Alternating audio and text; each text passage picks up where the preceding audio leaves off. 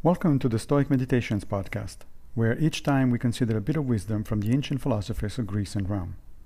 I am Massimo Pigliucci, a professor of philosophy at the City College of New York, and I will guide you through this reading. Today we reflect on Seneca, on Clemency 2.6. Thus the wise person will not pity others, but will help them and be of service to them, seeing that he is born to be a help to all people and a public benefit, of which he will bestow a share upon everyone. It's easy to feel sorry for people in distress. It's even easier to just say that you're sorry whether you are or not.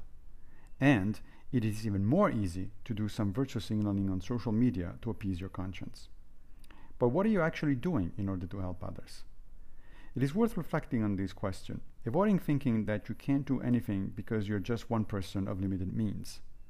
Anything you can do to actually help, rather than just pity others, will improve the whole human cosmopolis.